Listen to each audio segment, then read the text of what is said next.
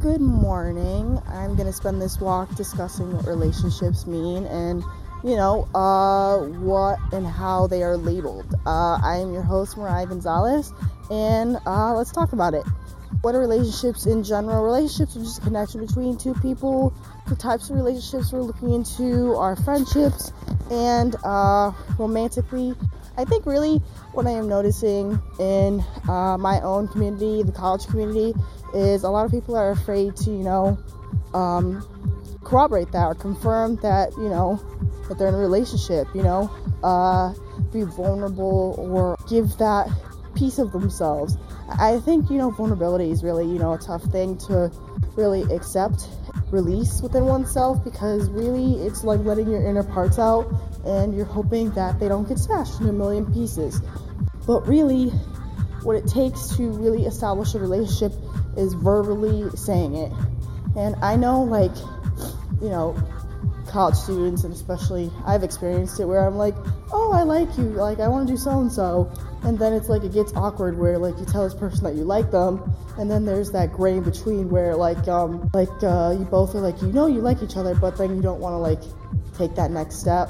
And really, to go to the romantic side of it, it's like a big kind of like not burden, but like too much of a big cost to really take that risk. And I don't think a lot of people are willing to take a risk like that anymore, especially when it comes to relationships in this day and age.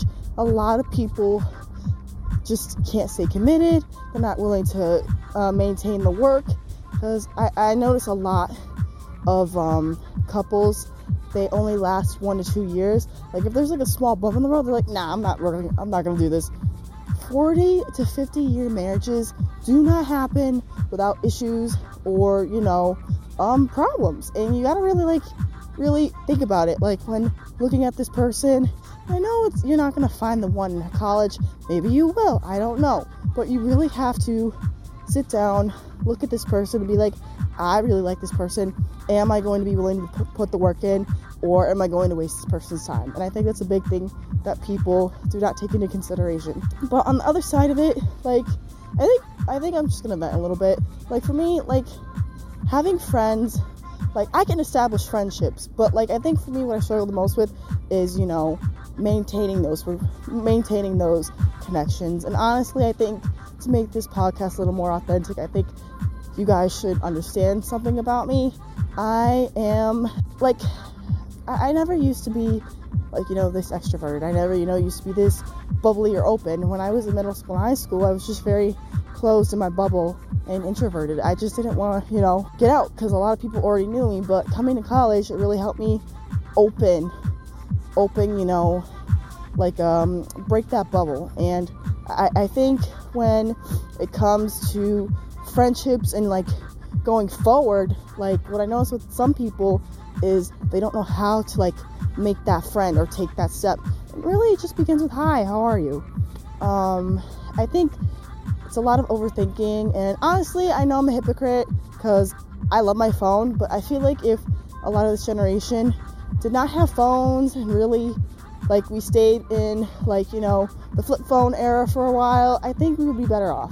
Like I think social media, mainstream, and especially mainstream expectations of how relationships should be and what their standards and everything, it's really fucked up this, the um, this generation and society. I, I just feel like people don't know how to communicate anymore, whether that's, you know, romantically or just in friendships, and it really just boggles me, because for me, I'm like, I'm like, oh, hey, girl, what you doing? Or, hey, bitch, what's up? Like, I, like for me, like, I used to be very, like, in social cues. I was a little slow with it in middle school, but after, like, getting out more and, you know, experiencing more, I figured it out. And um, I think socially, when it comes to making friends, for me, it's pretty easy, but I, I have friends who don't have that easy of a time. And it, it literally is like you have to teach them how to do, like, one steps, one, two, three, and you know, that's okay. But like, I think what people who are trying to make friends, they're not afraid of, they're, they're, they're afraid of taking those social risks and steps to creating lo- lifelong connections. Yeah. I, I don't want to go like any further than that, but, um, yeah. Um, and that's what I would like to achieve with this podcast. This is what I would like to do for this whole generation. And I feel like what is lacking is confidence and, you know, not afraid and afraid of making mistakes and fear of rejection. And I think fear of rejection is a very normal thing, but you can't avoid it. Whether that's, you know, socially, romantically, career-wise, like, you're going to deal with it. And I feel like a lot, a lot of, you know, this generation, too, they're afraid of being uncomfortable. You're going to have a lot of fucking uncomfortable conversations. And if you're going to avoid them all your life, you're never going to grow as an adult. Period. I am used to a lot of tough love from my family and my friends. And I think, you know, on a side note, it's built me into a better person. Uh, I know I honestly have to work on some things. And th- these past two semesters, I've taken a lot of accountability when it comes to friendships and realizing that it's not all their fault. I, I have some fault to take accountability for when it comes to, you know, uh, problems or issues that arise in relationships within friendships. But, um, but yeah, like, uh, with friendships, I've, I've learned a lot, but, um, let's, yeah, but, um, I think personally moving forward, I think the things I would want to teach is if you're standing in the student union or, um, goddamn, um, if you're standing in the student union or you're standing near Gampel or, you know, you're at McHugh and you see somebody and you like them, try to find something to compliment them on. Be like, hey, I like your Vans, where'd you get them? And then like, blah, blah, blah, blah, blah, blah, blah, blah. And then like, hey, you want to go for dinner sometime? Let me get your phone number. Do not ask for their Snap. Please don't. Ask for their phone number, because phone number is like, you know, direct access to somebody. You know what I mean? Like, they're allowing you that access to them, so that's a very big thing. I think we're getting too comfortable with Snapchat and Instagram, and honestly, in my opinion, a little bit of a hypocrite because I use both of them, but do as I say, not as I do. I think really what we need to go back to is the phone number, because with the phone number, they like they can call you and um, text you directly, and there's no excuse because everybody's on their phone. The only reason why I'm gonna be really point blank period is if they don't text you back, is if they they're busy, they forgot, or they simply aren't interested in talking to you, or they don't want to talk to you anymore. Um, personally, like, there are certain people in my life where I just don't talk to them anymore because I don't want to, and I don't feel comfortable to, and, um, that is okay, but we all have to acknowledge where naiveness, uh, has its limits, and we have to accept the fact that, you know, some people are just not interested in talking to us, and that's okay, because um every experience you have happens for a reason, and that's the same for meeting people. You know, I think I want to go further into this conversation and move away from friendships, where when it comes to relationships and situationships, that's like really muddy water. I think everybody has an experience of situationships. I know my friends do, and it's a very frustrating thing. And basically the whole thing is, it's like both people are emotionally unavailable. They are in a gray area where they don't know what the fuck to do. And I think that's a really big red flag. Like, I think green flags um, would be, hey, I understand you, like, um, in a situation where, like, you tell the person that you like them, um, I think green flags would be, like, their communicative skills. Basically, like, hey, you know what? I love the fact that you're interested in me, but I am in a place emotionally and career-wise where I don't feel like I can provide what you want me to right now. Like, if you could just straight up communicate that, that would be great. I think the majority of women and men in society and, you know, any other gender out there, they would feel more comfortable and be at ease. Be like, okay, hey, they, they acknowledge the fact that I like them, but they're not ready.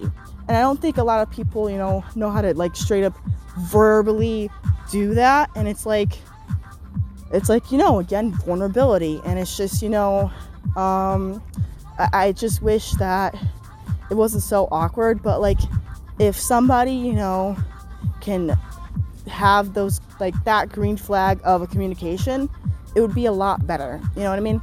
But um, I think other green flags would be, like, that they show you they're interested. I know I've repeated this a bunch of times in the past, but I feel like it needs to be repeated over and over again, because sometimes you could be sucked down into that delusion of like, oh my God, I have a chance with them, but like they're doing all these things where they're treating you like shit. Like they take hours to respond, or, you know, they don't really treat you like a priority, you know, like with the hours to respond, but like, um, like obvious things.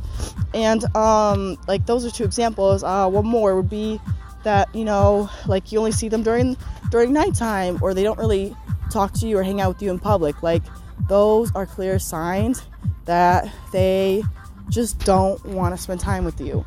And like, I think for me, like, I don't know, like it's hard to accept for me at times because I have some crushes, but like, I, I don't know. I, I go with the flow. Um, I'm in a place where like I would love a relationship, but I don't need one.